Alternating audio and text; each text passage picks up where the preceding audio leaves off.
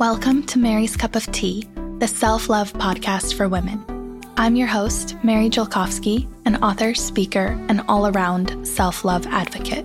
And this is the podcast that will inspire you to love yourself. Hello, self lover. Before we dive into today's podcast episode, I want to make sure you know about my two books on self love.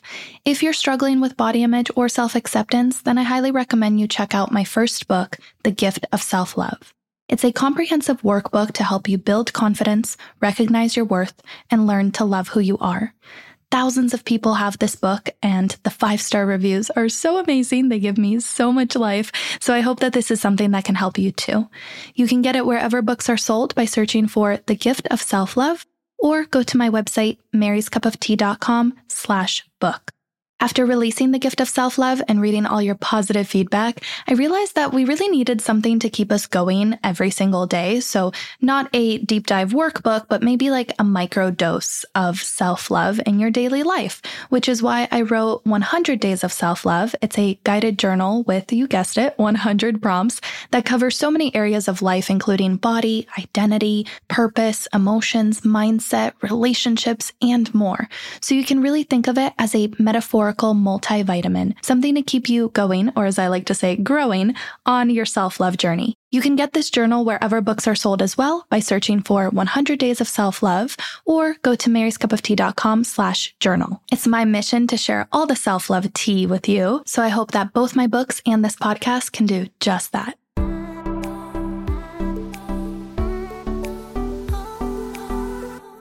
On April 19th, 2023, after getting off the phone with one of my good friends who is a new mom and has multiple times told me, quote, I am in a decade long, wonderful, beautiful, amazing marriage, and yet I feel like I am a single mom. I got off that conversation, started doing a ton of research, and very urgently typed this email to Eve Rodsky's team. I was just on the phone with my best friend when she recommended Eve's book, Fair Play. I'm newly married, so the conversation around unpaid invisible work is coming up more frequently as we're thinking of bringing kids into the picture. Dot, dot, dot.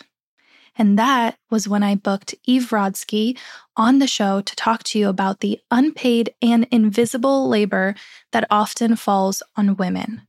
This conversation is truly going down as one of my favorite episodes on this podcast. And I do not say that lightly. It is so deep, so dense, so relatable. You're going to feel so seen and heard and understood. And also, it's not just about complaining about these things, but Eve offers this beautiful tactical solution to creating a better balance in your relationship. There's lots of inevitable and evitable disbalances, imbalances, especially between men and women in heteronormative relationships. And though we speak in these heteronormative terms because they tend to be easier and what applies to many, I also want to highlight that this conversation is for anyone who feels like they're taking on more responsibility in their relationship than their partner. So this definitely applies to you if you are in the LGBTQ plus community. And Eve very eloquently highlights that as well in this conversation. So you'll see a little bit more how that plays out. And if you're single and or dating and see yourself in partnership in the future, now is the time to start thinking about what fair play looks like. We're going to challenge a lot of cultural assumptions about women in this conversation. So, also, slight trigger warning here because this might ruffle feathers. This might challenge everything that you've seen modeled to you in life and everything you've believed to be true. And thanks to Eve's beautiful solution as to how to create fair play in your life, you're also going to be like met up against perhaps some resistance as to like, this is too hard or this isn't going to work or whatever, whatever. And I challenge you to just like compartmentalize all of that, come in with an open mind hear us out, hear Eve out especially. I hope that you enjoy me letting you in a lot on my marriage and what that's looked like, what some heated debates and arguments have been like for my husband and I. You're going to come out of this learning about the three words that ruin all relationships. You have to listen to that part why women do more unpaid labor, and some shocking statistics that are trickled in throughout this episode. And Eve is also going to talk about her secret formula for rebalancing the responsibilities in your household. And again, challenging these cultural assumptions that say that you must do it all. And hopefully, you'll be able to over time, these things take time, but my wish for you is that you can create a more equitable dynamic in your relationship. Remember that these gender imbalances are not your fault, nor are they your partner's. There's a lot at play here, and the goal is to dismantle lots of patriarchal norms and create fair play between men and women on both an individual level and hopefully eventually a societal level. In case you're unfamiliar with Eve and her work, here's a short bio.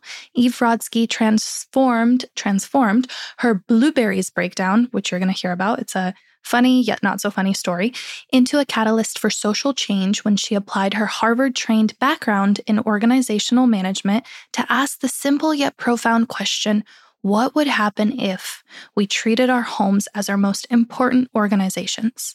Her New York Times bestselling book and Reese's book club pick, Fair Play, a gamified life management system that helps partners rebalance their domestic workload and reimagine their relationship, has elevated the cultural conversation about the value of unpaid labor and care. In her highly anticipated follow up, Find Your Unicorn Space, Reclaim Your Creative Life in a Too Busy World, which I hope to have Eve back on the show for part two to talk more about that, Rodsky explores the cross section between the science of creativity, productivity, and resilience. Described as the antidote to physical, mental, and emotional burnout, Rodsky aims to inspire a new narrative around the equality of time and the individual right to personal time choice that influences sustainable and lasting change on a policy level. Rodsky's work is backed by Hello Sunshine, Reese Witherspoon's media company, whose mission is to change the narrative for women through storytelling. By the way, there is a documentary on Hulu that is also based on Eve's book. So it's called Fair Play, and I'm going to be watching it tonight, and I hope you will join me. Rodsky was born and raised by a single mother in New York City and now lives in LA with her husband Seth and their three children, whom she talks about quite a bit in this episode. So I hope you enjoy this highly personalized and relatable, yet tactical and solution oriented conversation about imbalances in relationships and how to fix them with Eve Rodsky. Oh, and one last thing. I recognize that this episode is one of my longer ones, but please, please, please, I'm literally on my knees right now recording this because my hips have been hurting sitting in a chair all day, but that's besides the point. I'm literally on my knees begging you to listen to the entire episode, especially around the 40, 50 minute mark, is really when we get into the depth of things and those solutions that I was talking to you about. And so many concepts are just going to click. So please stick around break this episode up if you need to involve your partner in the listening and hopefully the follow up conversation. And without further ado, please enjoy my conversation with Eve Rodsky. Most of my friends are actually married with children, and I'm newly married, though my partner and I have been in a relationship for a while. So I have just witnessed some things that I'm really nervous about creating in my own marriage as kids come into the picture. And I really wanted to just zoom in and personalize that experience that I'm having because I'm imagining that a lot of our listeners are in long term relationships or want one, are in marriages. They might not quite yet have kids. So I, I, think it's a cool moment in life because a lot of your work is about like undoing some of that gender disbalances, but I'm wondering if we could like be proactive about not creating it in the first place. Yes. Oh my gosh. Well, Mary, thank you for having me. I think it's important to back up all the way up and say, especially if we're trying to be proactive, that just in terms of my own life, I did not expect to be an expert on the gender division of labor. I want your audience to know that. It was not on my third grade. What do you want to be when you grow up board? Which probably said veterinarian or astronaut. And even more importantly, and I think this is the important thing, when I was in my law school orientation, Elizabeth Warren was my orientation professor at Harvard. This was my 1L year. This was right before we started. This was in the year 2000. So a long time ago, 23 years ago. She asked what we wanted to do with our law degrees. And I absolutely did not say I want to be an expert on the gender division of labor because my generation, Gen X, and the older millennials, we were told that we could be anything.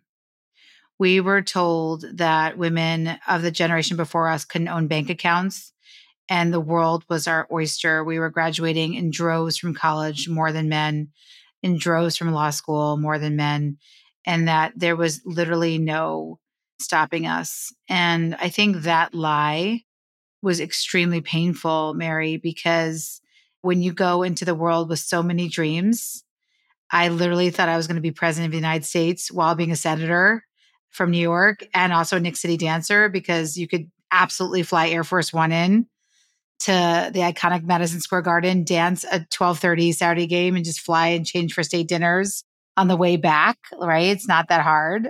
That was the energy that I went into my career with, that I went into my relationships with. That just because I grew up in a single parent home where I didn't have parity, I didn't see a man supporting a woman, that I was going to change that for my own life. I was going to have an equal partner in the home. I was going to smash all those glass ceilings. And what I'm here to tell you in your audience, and we'll explore this, is that the only thing I can tell you that I was smashing 10 years later, actually, this would be 11 years later when I started this research, was peas for my toddler, Zach, while breastfeeding a baby Ben, completely disconnected from my career, watching it go down the drain. As my return to work plan after my second son was born was that I was not going to have any direct reports, which is something I really cared about. And I would have to pump in a broom closet and bring a battery pack because there was no outlets. So, very different from the life I set out for. And I think that's very important to understand that this work we're doing is highly triggering because it creeps up on us. It attacks our identity. It makes us feel like a failure. It makes us feel that there's something wrong with us, that we couldn't do it all or have it all. And it's all really a lie. But I think the most important thing to say is that this is not your fault if you're out there. Nothing that has happened to you, whether it's smashing peas for your toddler or living that unfulfilled dream of being president of the United States like me, is your fault. Nothing is your fault. Thank you for starting with that trigger warning because I know we do it for some topics. And I, I don't like to be like doing a disservice to my listeners and assuming that they can't handle difficult topics. But I think it's really important for this one because for the two, three hours leading up to this conversation, and honestly, in the month since I spoke with your team and scheduled this time with you, which I'm so, so grateful for, I have been thinking about this nonstop and the follow up anxiety that I'm feeling. And I think I can pinpoint exactly what it is. And it's being afraid to almost know so much that once you see something, you can't unsee it. And then when you bring it up, being seen as the anxious one or the one who's complaining or asking too much or starting these difficult conversations. And I will be honest, my husband and I got in a heated discussion about this a couple of weeks ago, which I'm lucky we were, you know, he's open to moving through it and exploring it more. And I'm actually excited for him to listen to this conversation. What's his name? His name is Stan. Stan? Yeah.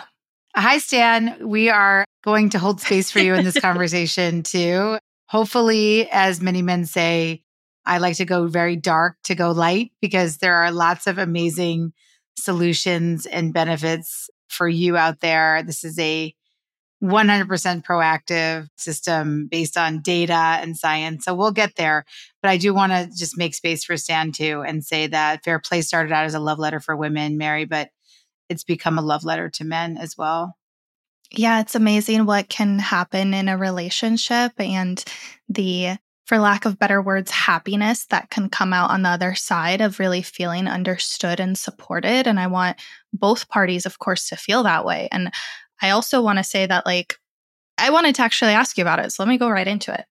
Stan, my sweet husband, is mm-hmm. the one who grocery shops, cooks and cleans more than I do He's almost always the one to start and finish the laundry when I just let it pile up. He does all the yard work weekly at six in the morning while I'm asleep. He takes care of all the household bills, gives our dog fresh water four times a day, and fixes everything around the house, runs errands. He loves running errands. I hate it. Mm-hmm. And I know I I'm so lucky because so many women can't necessarily say this about their male counterparts. But for some reason, I'm still terrified of what our life is going to look like when kids come into the picture because I know statistically a lot of these gender equalities, as, as him and I see them now, go absolutely down the toilet because of biological, societal, cultural reasons. And I bring this up not because I don't think he's going to pick up the slack, but in fact, the opposite. I actually worry about that. I won't be able to fully explain to him, like he, because he has all the physical and the logistical taken care of, and he is a very competent man. I feel like he'll never be able to fully understand the emotional side of things, that emotional labor that you talk about so much.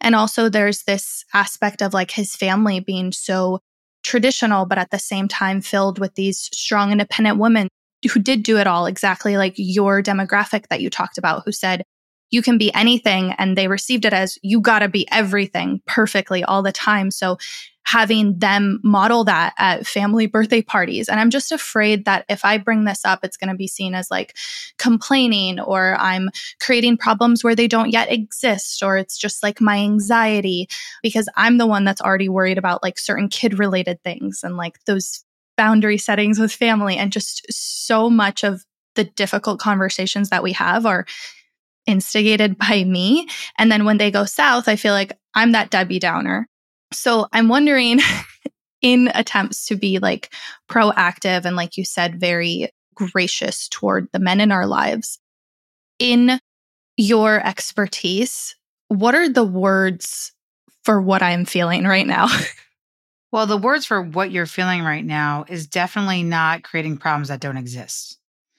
That is absolutely not what's happening here. When somebody feels a concern typically you're listening to yourself and it's valid. And just that you gave me all of that context makes it extra valid. There's no such thing as creating a problem that doesn't exist. Your concerns are valid. I just want to be very clear here. And they're valid for societal reasons first. Let's talk about those. We love Stan. I love Seth. He brought in dinner. I washed the dishes. He did the laundry. I washed the dishes he cooked, then I washed the dishes, or he washed the dishes, I cooked. We had a very fair relationship. I married a feminist who cared about my career. He, of course, wanted me to be happy. That's why I married him, that we had this very symbiotic support system for each other. He listened to me. He was the first man I think that I dated, and I dated many that, you know, could follow up two weeks later and ask me about whether I got the assignment I was excited to take at my law firm.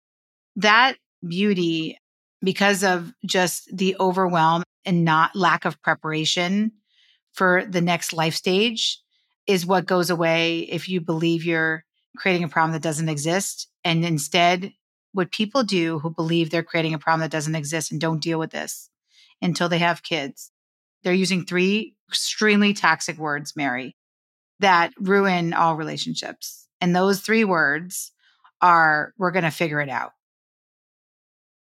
Nobody fucking figures this out. It is not figure outable unless there's three things in place, which we're going to talk about today. And those are the secret formula of boundaries, systems, and communication. It is absolutely figure outable. This is not inevitable. The things you just brought up, the fears you brought up, they are evitable. They can be stopped. They can be practiced out of your life. If instead you bring in, instead of those three toxic words, we're going to figure it out, boundary systems and communication. And so we'll, we can break all three of those down and we can bring a lot of data and science into them, especially, of course, the benefits for men. And I want to, of course, interrupt and say if you're not yet partnered, this conversation is for you because the expectations of you one day being partnered and having kids is going to affect your salary. It's called the motherhood penalty. If you are in a gay relationship, a LGBTQIA relationship, this conversation is for you because expectations that are related to gender end up becoming substituted by expectations related to money, who makes more money. So they also don't work. The figure it out conversations don't work. We have to bring in boundary systems, of communication to our relationships. We have to treat our home as if it's an organization and our most important organization, Mary.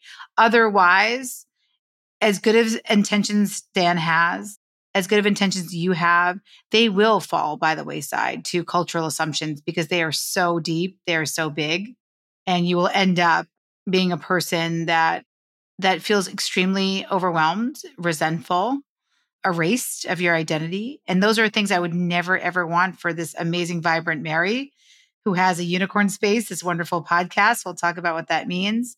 But that overwhelm and erasure, it's not just from me. That's a word cloud from interviewing men, women, non binary individuals from 17 countries. Most people in midlife, the word cloud, the two words that come up most are they feel overwhelm and erasure of their identity.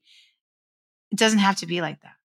I have friends in literally their early 30s that already use those words every single time they call me, who are still on their first and want a second and maybe even a third, and say things like, I feel like a single mom, or I have a friend who temporarily retired from a very successful career and says things like, I know it's such a privilege to be able to not work and take care of the baby. Like, I should be more grateful that we can live off of my husband's income. I think that's where a lot of my anxiety about this comes from is just witnessing it and my friends and knowing their partners and how wonderful and awesome and amazing and helpful and supportive they are and their wives describe them to be, but still not being able to fully grasp the extent of the issue, especially when it's brought up. I mean, I think it's different hearing it from somebody like you. Like, I think Stan listening to this conversation is going to receive it so much better than that little argument we had two weeks ago, where I, I don't know if he absorbed as much of what I told him because he felt like he was on the defense because I can be scary. Yes. And again, this is not about Stan. What this is about is that men married to women, they end up doing five to 15 hours a week less after babies come because when you figure it out, you have no idea what you're seeing. Let's just back it up for a minute. Let's back up and say that this is nobody's fault the dynamics change because of, of cultural assumptions, very, very deep gender based assumptions. And they are easily, easily replaced, like I said, with boundary systems and communication. This has been my life's work now for over a decade. I come at this work from a systems perspective. So, again, for the Stans out there, the men who love this work are men like my Navy SEALs colleague who has a book called Extreme Ownership a lot of men read Extreme Ownership and Fair Play together. They're very similar concepts. My work comes out of systems work. It comes out of being a lawyer for families that look like the HBO show Succession. And so in my own family, when I had my breakdown, Mary, the one you're talking about that you don't want to have, of recognizing that I was overwhelmed, erased, it came in the form of uh, breakdown. And I talk about this in Fair Play of Seth sending me a text after my second son, Ben, was born that said, I'm surprised you didn't get blueberries. The breakdown I had in my car was so overwhelming and so sad at that time in my life. It really was the end, the death of a certain part of my life and a rebirth, Mary. It was a rebirth in understanding that I was in exactly the same situation as my mother. I was a single mother, even though, as you said, I was in a relationship it was a crying and sadness for the relationship I used to have with my husband. It was the realization that he really started to see me as just the fulfiller of his smoothie needs. Because as his career grew, mine took a seat back. The money imbalance started to make Seth feel that he didn't need to participate in our home life because he was making more money. But of course, the only reason he was able to make more money was because he had more hours to devote to that because I was doing all the work off screen for our family, but he did not see that work. He just could see the providing the money that was brought in to our family and that I should feel grateful for that money, similar to what your friend was starting to feel. And so slowly I was becoming an accidental traditionalist in a relationship that used to feel fair. And that dynamic, of course, was very, very painful for both of us because we started to grow apart. So, what did I decide to do after this breakdown on the side of the road? where I had a breast pump and a diaper bag in the passenger seat of my car, getting this text from Seth, feeling like I'm the fulfiller of his smoothie needs. I'm racing to get my toddler at his toddler transition program, which lasts like five minutes in the US. I have a baby at home, gifts for a newborn baby to return. That cloud of chaos that was so overwhelming that I just started to cry on the side of the road. And LA, we don't pull over lightly because of traffic. So it must have been really bad for me. But right after that, I think the most important thing for me was understanding, like any type A woman, you know, sort of what was happening to me. And so uh, libraries were a really great place to start. And I started to Google organizational systems for the home. And all I could find was like the early versions. This is even before Marie Kondo, sort of early versions of like organizing your junk drawer. There wasn't really much out there. So after the breakdown, your follow up action move was I just need to organize this house better. Correct. I just need to be a better manager. I just need to be a better delegator. I just need a better spreadsheet.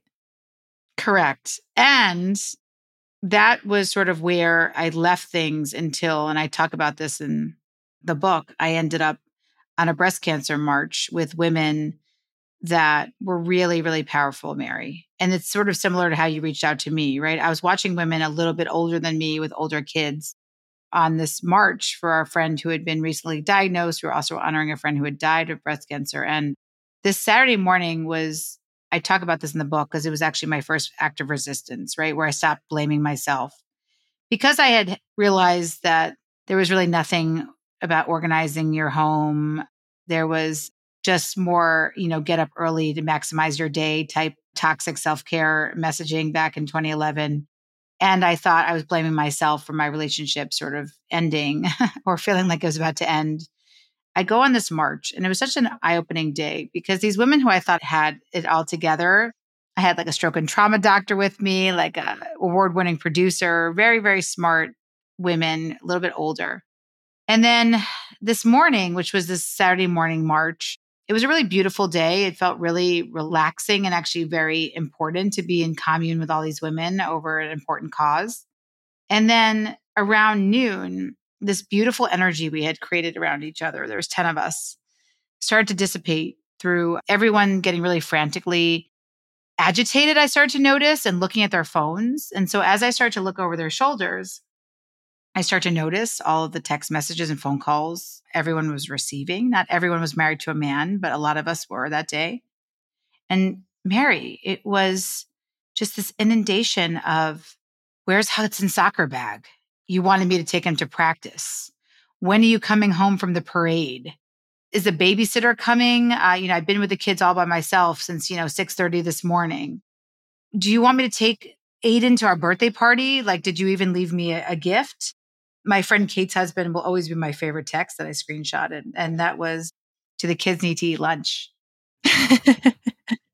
Wait, do, do the kids need to eat lunch? Do the kids need to eat lunch? Yep. That was, that was a doozy since it was noon on a Saturday. And I'm assuming that they've had a meal before, maybe thousands of meals before that morning. As I said, these women were older than me. They had multiple children who were existing in the world.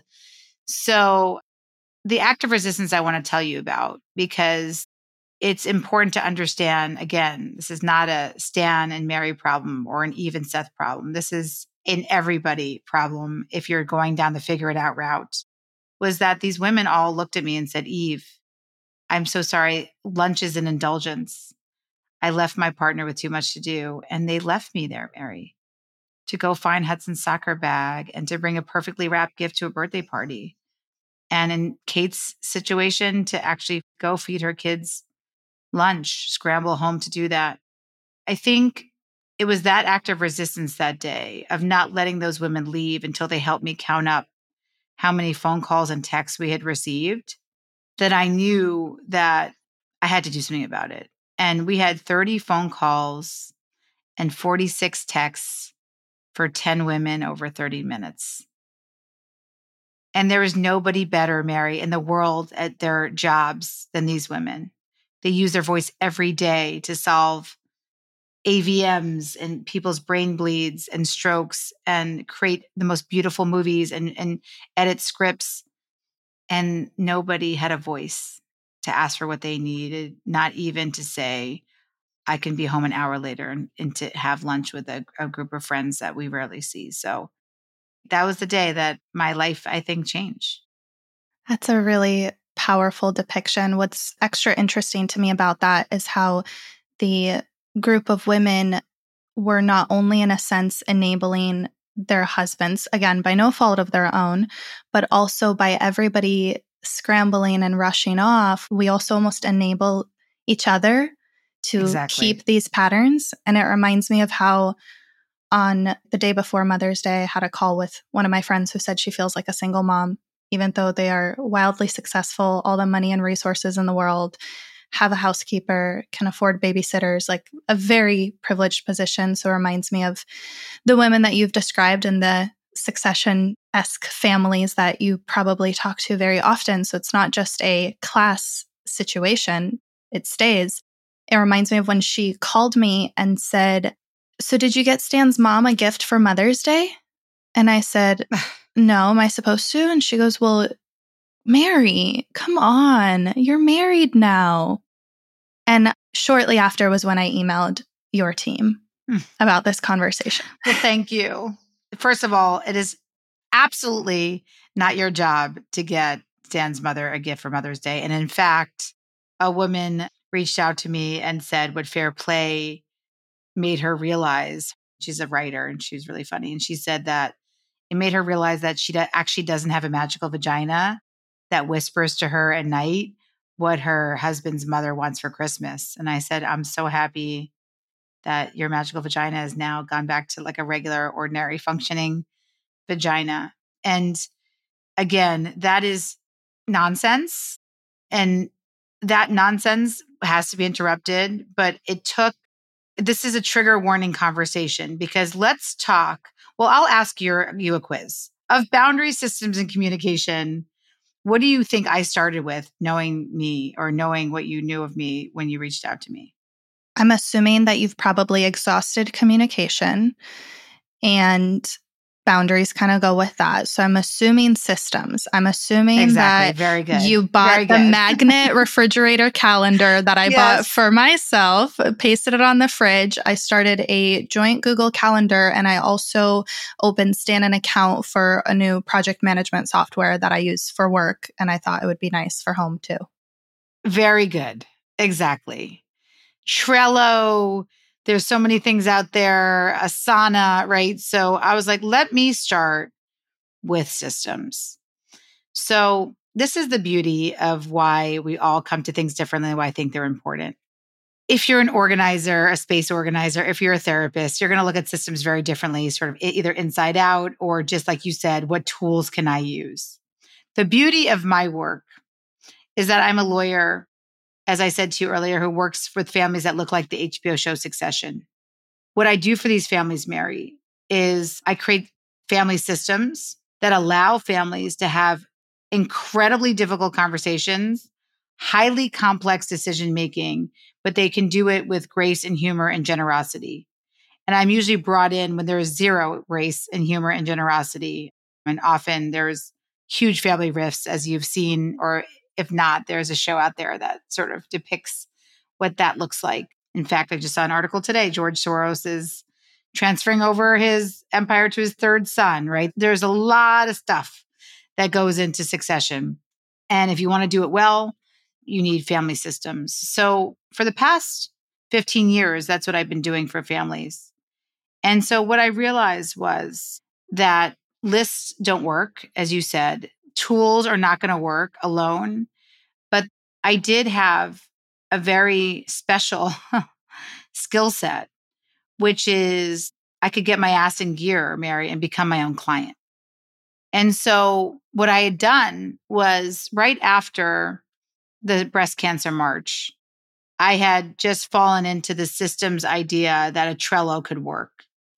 That was very, very helpful in 2011 when there was no Mary's Cup of Tea or TikTok or anywhere where I could find women who are lamenting over issues. There was no mental load, emotional labor, second shift conversations. In the libraries, there were, and I went to those libraries.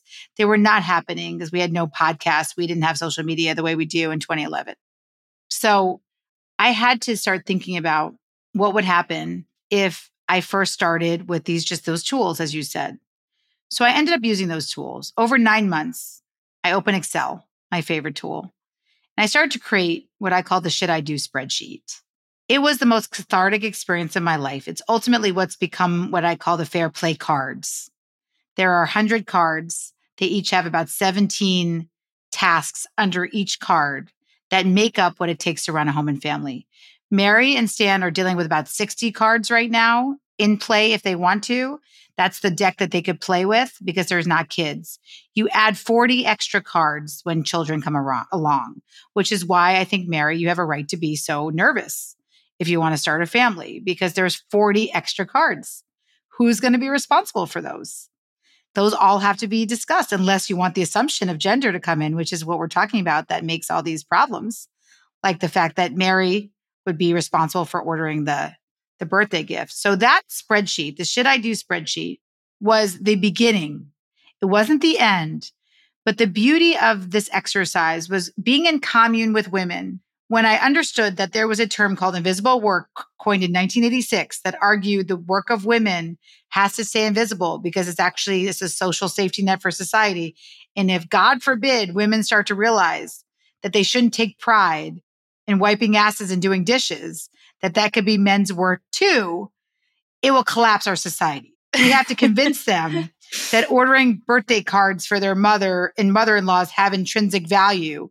Because if not, God forbid, men will have to do it and our society will collapse. So, invisible work made visible. The first step, Mary, for me was a shit I do spreadsheet. And while that was end up not being helpful for Seth and me, he did not look at the spreadsheet. It was similar to probably your conversation with Stan, where he got really defensive. I got a monkey emoji covering its eyes. He didn't want to see my spreadsheet. That ultimate spreadsheet of 98 tabs and 2,000 items of invisible work that I built over nine months with women all over the country through early Facebook and just through email, because we didn't have much back then in terms of social media. That spreadsheet was the most cathartic exercise I ever went through. It started the Fair Play system. But initially, because lists alone don't work, it didn't do much for me except for recognize that there were 2,000 items of work I was doing for two children at the time that was invisible and not valued. And I had a whole universe of women across the United States who weighed in in that spreadsheet. That community, that early community, was ultimately what saved me.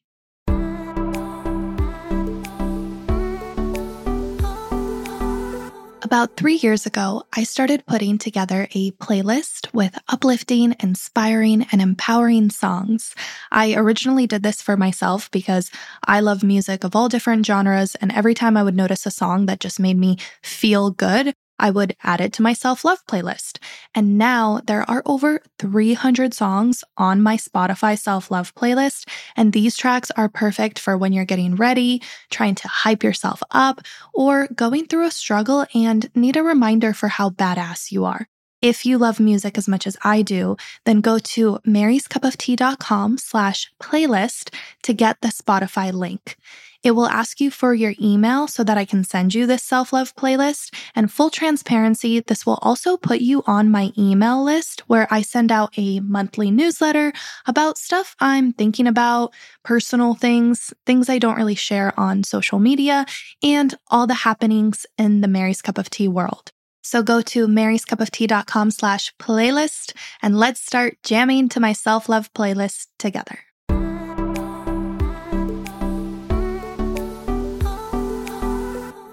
I'm curious if Seth ever took a glance at this spreadsheet, or perhaps you tried to relay to him some of the things on it, and if he ever met you with, but babe, you love doing these things. You're good at these things. You don't have to do them, you choose to. Well, there were a lot of things he met me with. One was, yeah, these are your responsibilities because I make money and much more money in this relationship, even though I could argue my work was more important because I work for nonprofits and family systems and people who are in family businesses and family foundations that are huge in the United States. But he was making more money than me. That was one of his messages. Another one was if you're so overwhelmed, just get help.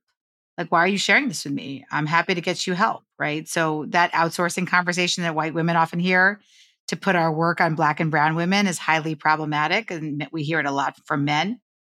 I heard you're so much better at these things. I heard exactly, you don't have to do all this.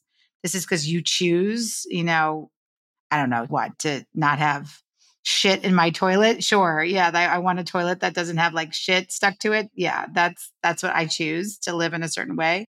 There was a lot of defensiveness, especially around money, especially around that this was my work. This was my job, that Seth was the protector and the provider. A lot of very traditional things came out of Seth that literally I'd never heard before. It was like a different human being when I presented this spreadsheet to him. So I knew that a list was not going to work.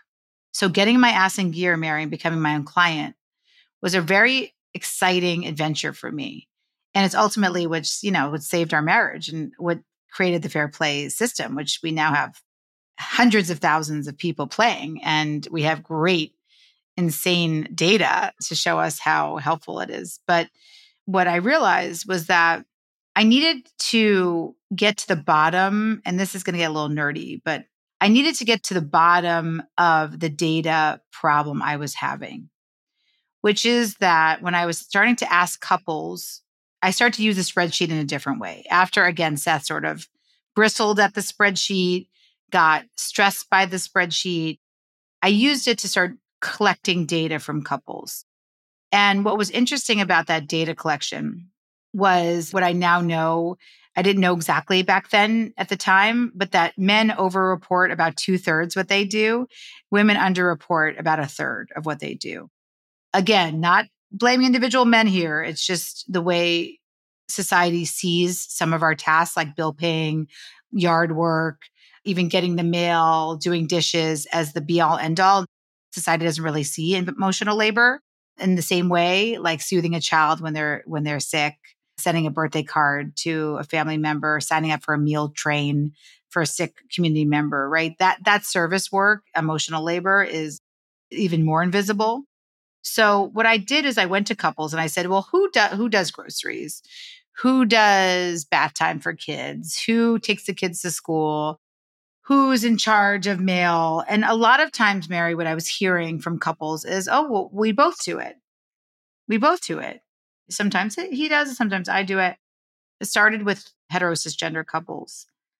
The both trap was very confusing for me because I couldn't really understand what was happening in couples.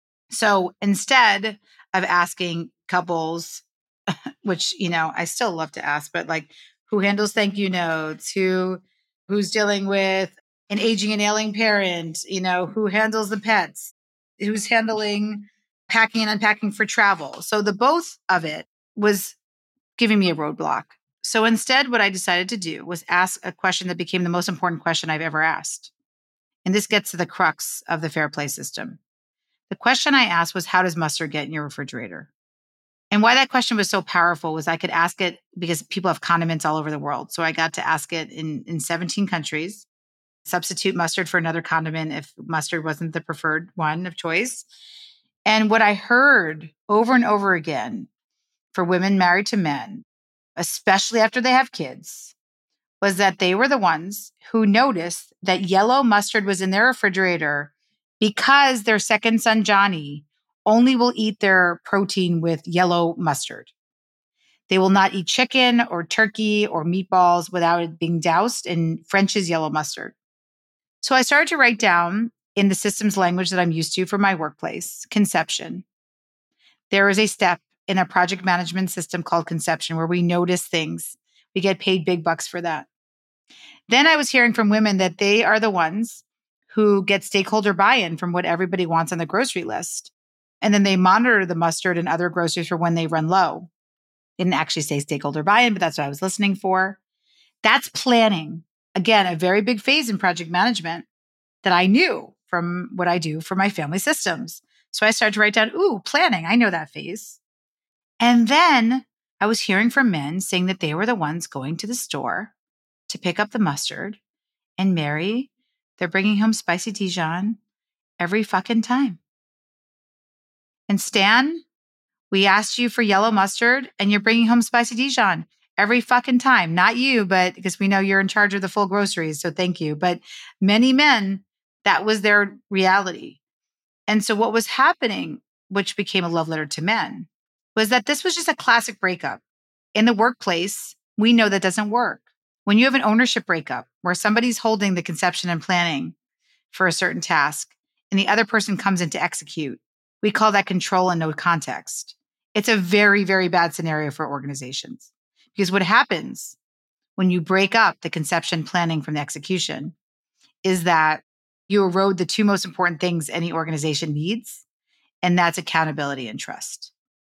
So, what women were then doing were saying to me, I'm not going to trust Stan with my living will because the dude can't even bring home the right type of mustard. And so that's when fair play became a love letter to men because we know the people who are just asked to execute, who don't have the context, who just have the control, they actually lack psychological safety in their workplace. We may call it nagging. I call it a rat, a random assignment of a task that does not benefit the person who has no context. So the person who holds the conception and planning is holding the mental load. The person who executes has no context. Very bad for both parties. Mm. Once I had that insight, I was able to take the fair play worksheets, combine them into a game, a card game, which I love because gamification is the best way to have hard conversations. And you can look at the cards and say, wow, there are a hundred of them here. Let's take some out of our deck. But for the ones in play, does not have to be 50 50. There's going to be times in life where I'm holding 70, you're holding 30, you're holding 70, I'm holding 30, vice versa, whatever. But we can look at these cards and say, we're going to optimize our time and our experience if one person is holding the conception, planning, and execution for each card. Mm. That's mm-hmm. fair play in a nutshell. The boundaries and communication, like I said, we'll keep saying why people don't do this.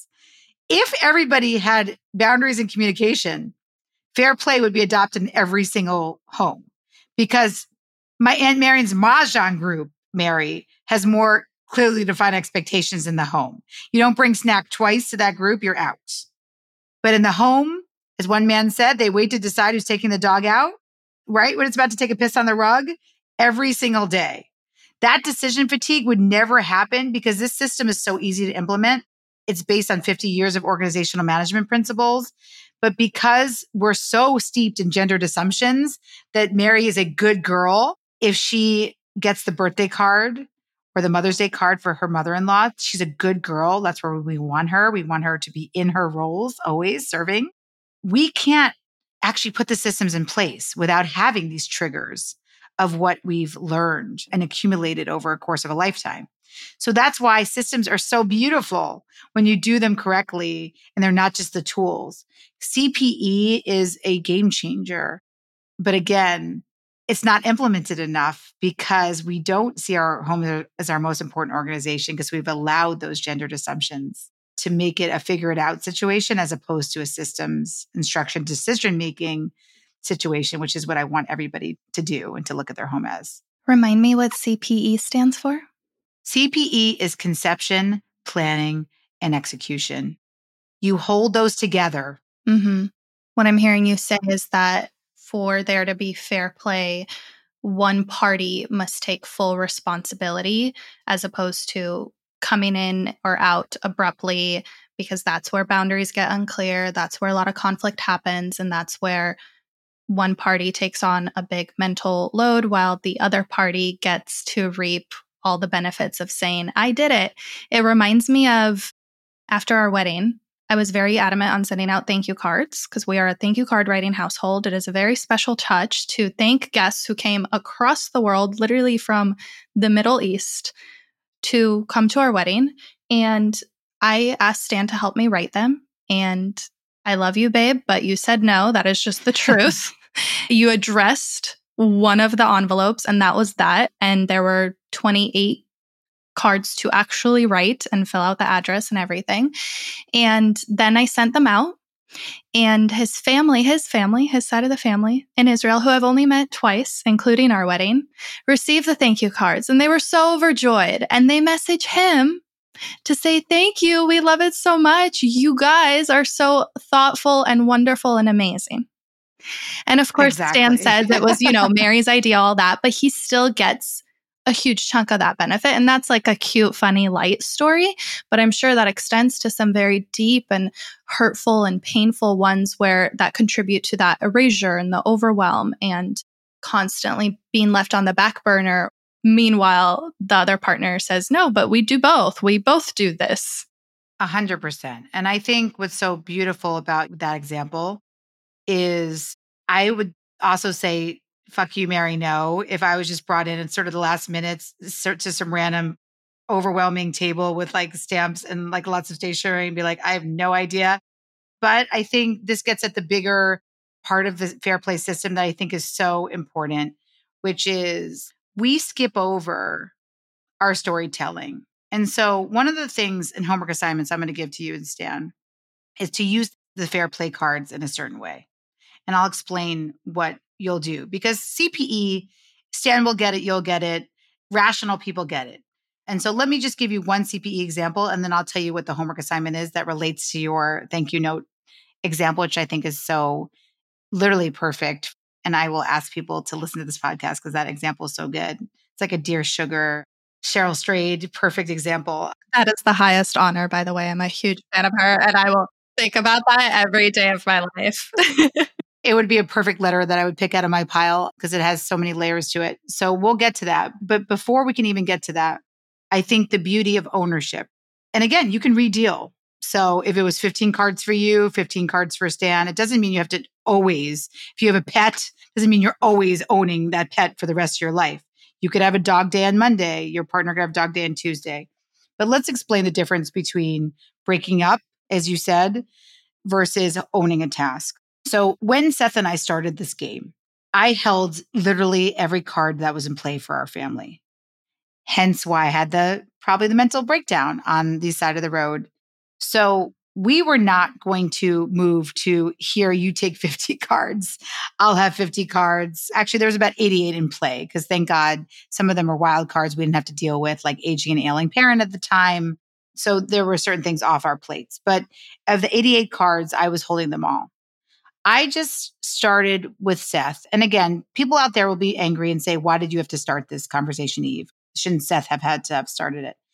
Well, I'm here to tell you anybody can be a game changer in their own relationship, whether it's a roommate, a kid. You can break the cycle. Often, cycle breakers have to be the ones who cycle break the ones who are traumatized, who ha- are have the assumptions put on us, we are the ones who are going to often do that work. Doesn't mean we're always going to do the work. Doesn't mean I'm going to sit here reminding Seth the rest of his life. No, he's entered the system with me now.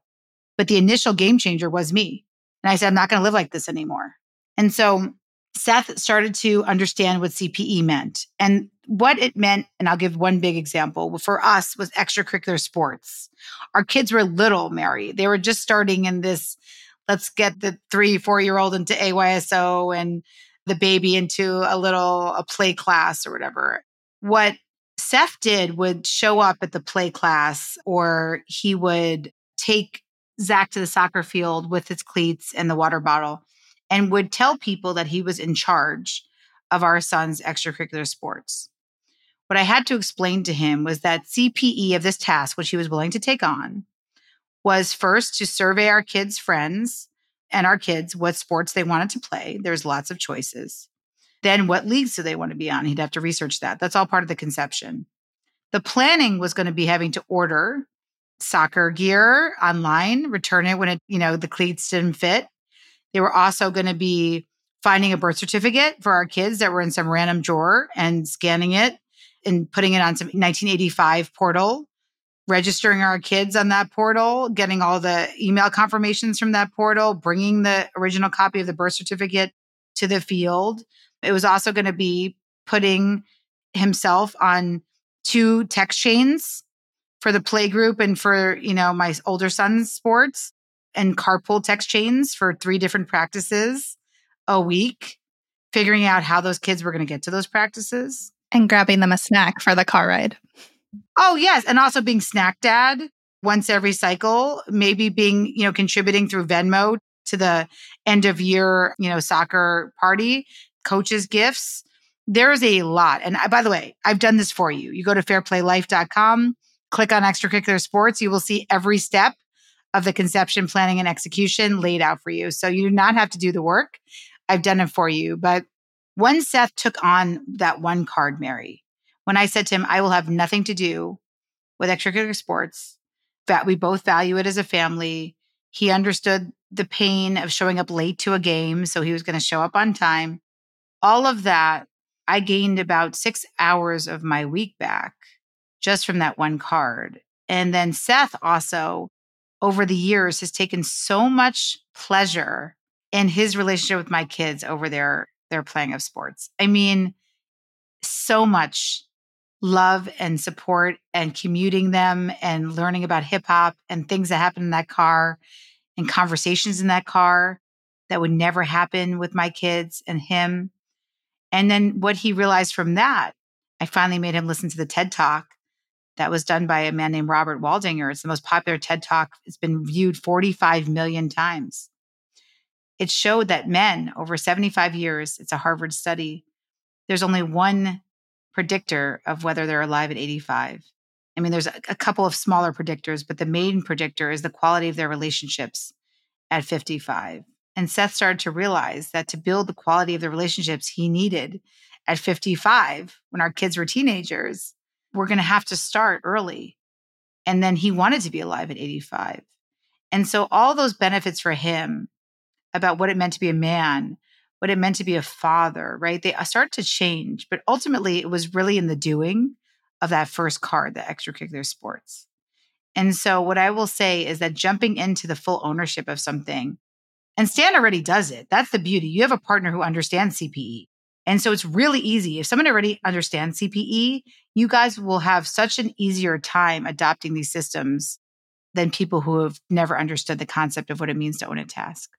Yeah, yeah. I have full faith in that. And it really resonated when you said we have like a we'll figure it out relationship, because that's usually what it lands on when we talk about it now. That's his way of being supportive is we'll figure it out. I trust you. I trust us. No, there's no love and trust without systems. And that's what I said. The biggest yeah. erosion of accountability and trust are the lack of systems. Okay, so let's go back to your amazing example of thank you cards. So, the hardest part for people to get boundaries, as you said earlier, is these toxic messages of you should do it, Mary, because it matters to you. It doesn't matter to me. You should do it because you're better at it. You should do it. And then this is the hard part. Mary starts to adopt these toxic messages because it's easier to adopt them than to fight and resist. So then Mary starts saying to herself, Oh, yes, Stan makes more money than me, so I should do it she starts saying to herself, Oh, yeah, and the time it takes me to tell Stan what to do, I should just do it myself. She starts saying to herself, Oh, yeah, well, I'm a new mother, so I'm just better at noticing that the baby's crying. My brain is a better multitasking brain. You know, Stan just doesn't notice. We start saying, Oh, yeah, Stan and I are both colorectal surgeons, but he's better at focusing on one task at a time. And I'm really better at finding the time. So we start to embrace what I call the toxic time messages because it's easier. We've been conditioned that women's time is infinite.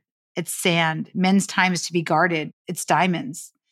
We know that since birth. We see women's professions being paid less than male professions. We tell women in health systems that breastfeeding is free when it's 1800 hours a year. That's another piece of advice. Do not breastfeed. Do not invest 1800 hours a year. It is just not worth it, I don't think, for our mental and physical health. So we've been conditioned our time is worthless, it's infinite, it's sand. And so it starts to seep into how we view ourselves and what we take pride in. That wiping of asses, doing dishes. We are not better multitaskers. We should value our future time. We should tell somebody how to do it now so we don't have to keep wiping the asses and doing dishes infinitely for the rest of our lives. Regardless of how people who makes money, systems will benefit any home, whether it's a stay at home parent home or whether a person's in the workplace. We have to get this right. So, how do we get boundaries to get rid of, to literally burn those toxic time messages, Mary? Well, this is the exercise I want you to do with Stan. The way to start this process is not to start with the systems. Well, for you guys, actually, it could be okay because, again, you have a partner who understands ownership. It sounded like when you first started the conversation. So, you actually could probably go into the 60 cards and start seeing who owns what and how you want to redeal but I would actually not recommend it for anybody. So, for those listeners out there who are worried about starting these conversations, boundaries and communication, as Mary had said beautifully, are inextricably linked. Can't ask for what you need unless you understand your boundaries and what you need. I'll say that again. You can't ask for what you need unless you understand what you need. You only understand what you need if you have a boundary around your life, around your time. And so to build up that muscle around boundaries and communication, it is hard to just come in with systems and to say my time is is worth something too and i need you to take over things. That is a hard conversation to have. So instead what i like people to do especially before kids and mary this would get to you and the thank you note is i want you to start telling each other some stories. We'll do some practice. So for example so these are the 100 cards. There will be some not in play with you but i don't care you can answer stories about all 100. And actually, my goal would be that you tell each other stories about all 100 cards before you have children. And by the way, it doesn't actually take that long. It probably would take you about six months to go through them at leisure. And it could be really fun. You can do one a night, do it with alcohol or cookie dough. But you basically go through each of the cards. And instead of using them to say, well, I, I do that in our home, you don't care about store credits. No, I want you to go through each of the cards and start telling each other stories of what it was like for you as a child. So we can just practice. So I'll shuffle this huge deck of 100 cards and you just say stop. And then I'll ask you a question about a story that you have as a kid. Okay. So just tell me when to stop. Okay. I can't wait to get these cards. Okay. Stop. Okay. This card says birthday celebrations, birthday celebration, your kids. Okay. So I want to hear Mary everything in a minute. And that's what I said. It's not a long game. You're not supposed to stay there forever. You give yourself a timer, 10 minutes or less, or eight minutes or less to have a conversation about one card. Call them card conversations. Tell me about your childhood. What did birthday celebrations look like for you? What did your parents do? Do you have parents who did your celebrations? Did you celebrate anything? I want to hear everything that you can tell me in about 60 to 90 seconds about your birthday celebrations growing up. Stan's going to find the timer so helpful because I could talk about this on and on. My upbringing yes, was yes. basically I'll give you guys 8 minutes. So you get about 4 minutes each. Okay. So that's that's the parameter for Stan. If Mary goes on more than 8 minutes there's no anger, just it's it's a rule. It has to, it just has to. Yes. So so again, just tell me, what can you tell me about birthday celebrations? Well, I grew up with a single mom, just me uh, for the first 10 years and then my sister came in at 10. And when I was five, my mom threw me the first ever birthday party that we could afford. Actually, I think I was six. I was six, and it was at my grandparents' community center. It was this giant Christmas party. It was like the biggest event of the lifetime. My mom has never, they never had a wedding. They've never celebrated her own birthdays in this way ever. And my dad didn't show up. I'm not sure if he was invited, but I don't remember ever celebrating my birthday with my dad till this day. Like, he doesn't call me on my birthday or anything. So that's like some bad dad stuff. But even when he was like in my life, he was not the memory maker. He wasn't like, let's plan a trip, let's go to dinner, let me feed you, clothe you, celebrate you, attend dance recitals, none of that. Mom was there for everything, all of it especially that sixth birthday. And there were a few other highlights where she's been just highly supportive. But I think that one was extra special because of the finances that she took upon herself. Because I think these days, with life being a little bit more comfortable, you know, you celebrate the first birthday and the second. And I see my friends who are parents do a lot of that. But for us, it was like this once in a lifetime, you know? Yeah, because of the cost associated with it. And it was, I remember it till this day. I love those photos.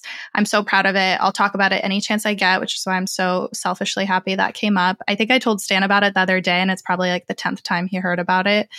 Um, because it was just so special to have a, a princess party. There was a musician who ended up later marrying my aunt, which is cool. Oh and oh my god, that's so cool! yeah, and wow, how weird! And by the way, I swear you have to swear to your listeners there was nothing that just literally was a card picked out of our pile. Like we didn't we didn't stage this. No, no, not at all. Okay, so that was first of all so beautiful. That was less than 90 seconds. So actually you're very good at you're not long-winded. It was a beautiful story and I know you so much better already. I mean, that's the thing. I, I felt like tearing up because I'm I having not just sympathy, but complete empathy for everything you're saying about that princess party. And I feel so connected to you. I had a magician party in the 80s, and I remember I wore a red velvet suit and the same thing. I actually found my magician from the back of a New York magazine. And I called the magician and I said to my mom, I was about seven or eight, think I was in second grade, so it must have been eight, that I was going to have a birthday party for myself because we had never had birthday parties before. And so for people like us, Mary, who have trauma around birthday celebrations, I'll tell you the way I went. I went literally over the top, insane. Every child's birthday party that I have is like a wedding. I use a lot of disposable income on celebrations. I love celebrating milestones because I didn't have that. And my father went the opposite way. He grew up in a very, very traumatic home. He didn't have a, access to his birth certificate. He didn't have, he got all his teeth knocked out, no dental care on his birthday. So he had these terrible memories of his birthday. So he didn't even celebrate his birthday. So he never wanted to be around for my birthday either because birthdays were triggers for him. So we could go either way. So do you think with your own children, and again, you would say this to Stan, do you think you would be the person who that princess party meant so much for you? You would go sort of the Eve way of over the top? Or do you think you would go more of the my dad way of like, well, I just can't see the indulgence of it because I had one, I want to just have them small so they could be extra special when they do have something big. Like, where do you think you would land? I think we're somewhere in the middle. Actually, one of Stan's nieces is planning her bar mitzvah, and we have very strong opinions about it. Uh, as the family because his sister is planning it. So it's definitely brought up conversations of like, would we have a bat mitzvah or bar mitzvah for our kids? Is it outrageous? He had one and it was bigger than our wedding. I think more costly than the wedding that we just had in New York. And he comes from a family of like big celebrations and disposable income. That's probably the number one thing that the family spends money on. And I, you know, had a little bit more of a mix. Like, I really resonate with some of what you shared about your father, like birthdays also being very, very painful for certain memories with my dad and everything. I think I would approach it as to like, drawing clear distinctions between what is a party for us, the parents, and what is a party for the kids. Because as we've learned with wedding planning and creating meaningful and artful gatherings, which is what I'm all about with my retreats and everything, you have to have like a very clear defined purpose. So there will be certain milestones, like the one year birthday, that's obviously for us as parents. Like we fucking made it. Yes, Whereas yes, like the yes. six or the five or the six, that's for the kids. Like you have new friends, you're in school, you know, the bat or bat mitzvah, that feels very special as well with being like a, a teen and I think it would just kind of depend on which milestone it would be. That was a very thoughtful answer. That is the opposite of a figure it out answer. Like there was so much thought and planning in that answer, right? And so deciding seven weeks before your your child's first birthday what you want to do is actually not the time to set what I call the minimum standard of care. So the minimum standard of care is the second most important concept of the fair play system. Ownership is wonderful. But I get so many, there's so much erosion of accountability and trust already in relationships that people say, well, what if they don't show up? What if they don't do it? What if they don't get the birth certificate in time and my kids can't play soccer? I could never do what you did to Seth because how would I trust that he would bring the kids to the field and not just use the communal helmet and get lice? And so when you have erosion of accountability and trust, you almost have to, you can't just go to the CPE framework. You have to go back to the minimum standard of care and tell these stories. And that's what I'm asking you to do. I want your homework this week is for you and Stan to do what you just did to me to model that birthday celebration conversation, to have it with each other and just say, Do you think you would expect me to plan the party because I do artful gatherings? Are you going to say, I do this for a living, so I'm better at planning parties? That's kind of what happened with our wedding. okay, exactly. So I don't want that to happen again. I actually want, and it's not going to be a both trap where I will conceive and plan because I'm good at this and then ask you to execute on my vision. But what we can do is we can take the first birthday celebration. And if you say to me that, yes, I want you to hold that card, then within that card, and you'll look at the different cards, you can go over and see what what Stan would want to take ownership of, right? Mm-hmm. Or maybe the assumption is that because you plan artful gatherings for a living, you don't want to plan a fucking birthday celebration because it's triggering for you. And artful gatherings are meaningful, and birthday celebrations actually have pain. And so maybe this should be Stan's card. I want to be very clear when you have a minimum standard of care, it doesn't mean that it's going to affect who owns it, right? Anyone can own it as long as you build back the accountability and trust. And so you do that with what we call a minimum standard of care. So say Stan decides to own the first birthday celebration card, right? Doesn't mean he can never talk to you about it. Someone who owns something at work consults in the planning stage with a lot of their colleagues about what's happening, right? So the planning stage would include the minimum standard of care. And if you've already discussed it, you're golden and you can always continue to discuss it. But that first baseline conversation is really important. And what that is, is what is our minimum standard of care? Would it be just us and the baby? Would it be a night out? But over time, with our birthday celebrations for kids, what is our minimum standard of care going to consist of? Oh, it'll consist of us asking, is this for adults or this is for kids, as Mary just said? Our minimum standard of care is going to be inviting Stan's parents and not your dad because he created too much trauma for you. The minimum standard of care will be you want to include your mom because you honor her because she did so much for you in all of your planning. Whatever it is, you will have your framework for how to make decisions. That is a minimum standard of care. And that's where the investment lies. That's what takes so long about the fair play system. And if people just jump to the ownership of, well, he does this and I'm done, I'm, I will never deal with groceries again it's just a list. And the beauty lies in this minimum standard of care. And so that's what I want your homework assignment to be to start to have conversations. Eventually, you'll get to all 100 cards, but just start with birthday celebrations this week and pick one more card this month to do. Oh, I just happened to pick thank you notes. Oh, what a quickie dink. when you're having the conversations, it's why does this matter to you? That's the only question you're asking. Why would this matter to you? And if the answer is it doesn't, then you have to say, well, why does it matter to me? And then the answer will not be, well, it matters to you. It doesn't matter to me. So I don't have to do it. You will do this. That will never happen because most of this work, because I told you it's that unpaid labor that we talked about, is seen as women's work. So men have had not to have it matter to them. The point is, mm. why does this matter to you? I want to do this because it matters to you. That generosity is what builds accountability and trust.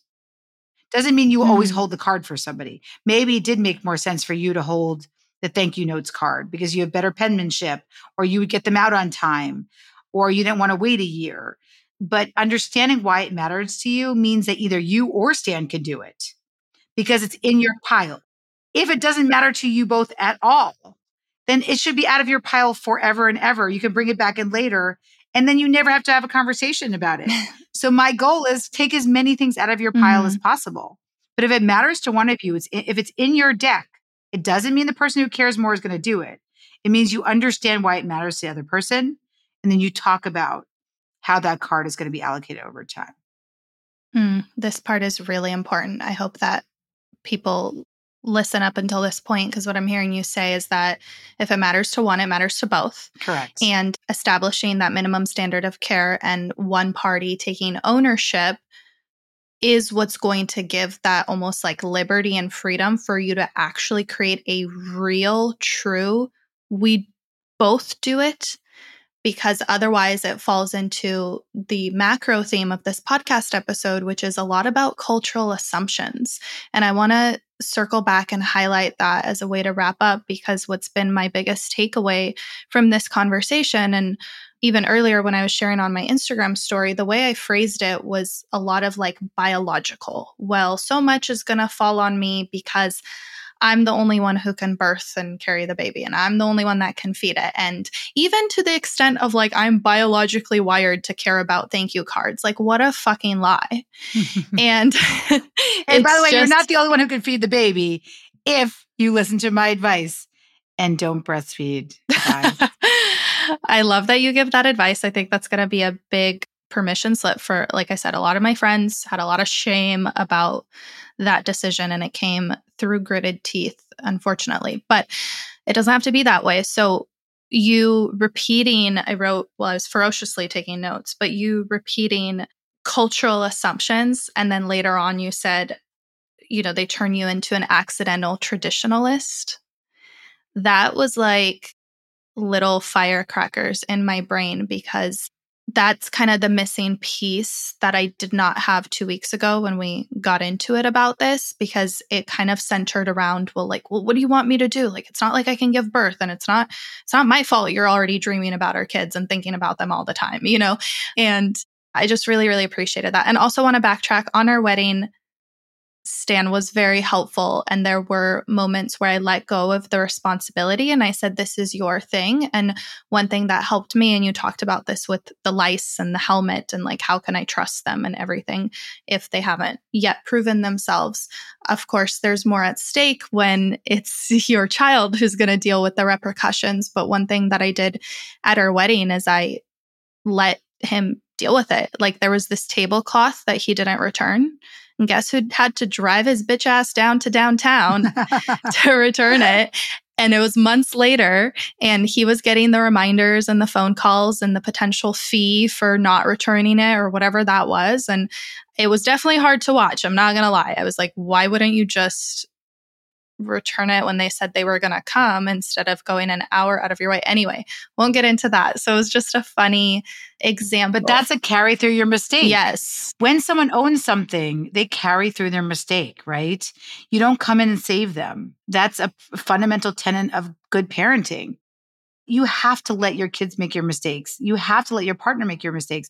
You have to let yourself make mistakes. This is part of being an adult right? It's a part of being a growth mindset is that I haven't returned that tablecloth yet, as Carol Dweck would say, right? So it's about carrying through those mistakes and saying to somebody, it's okay. And I think that's a good place to end is that there was this one couple and her partner decided to, during the pandemic, she was super overwhelmed to become the tooth fairy.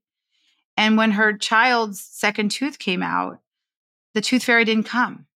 And the beauty of fair play was that before it was a figure it out household. So what Amy, this woman, said to me was the dynamic would have been because he hadn't actively taken on the card ownership CPE of magical beings, that he would have blamed her for not reminding him to put the dollar under the pillow. And she would have done everything she could to ease the mistake. She would have talked to her kids. She would have made every other tooth fairy uh, a, a fucking, as you said, like a spectacle of like princess and glitter. but instead, because her partner took accountability and said, Oh my God, my bad. I didn't return the tablecloth. My bad. In this case, I didn't put the dollar into the pillow. I forgot. She was able to say, Oh my God, he knew that he had accountability over that and he made a mistake. And so she was able to not say, You ruined our child's dreams and I can't trust you. So all she said, Amy said to her husband Ed was, Okay, that was your ownership. That was your card. I'll let you carry through your mistake. And he emails toothfairy at gmail.com in front of his daughter and says to her, Look, I'm emailing the tooth fairy to be like, What happened to you? Creepily, he gets a response. There is someone who answers that email. So thank you, whoever's answering that email out there that says, sorry, due to the pandemic, there's supply chain issues with teeth. I can't pick them all up. He explains this, prints out the email to his daughter and says, Oh, look, this tooth fairy is saying that when she comes late, she brings double the money. And so he had two dollar coins under her pillow that night. And now he says his daughter always asks, is the tooth fairy coming late? Because she wants, she wants to double the money. And that's it, Mary.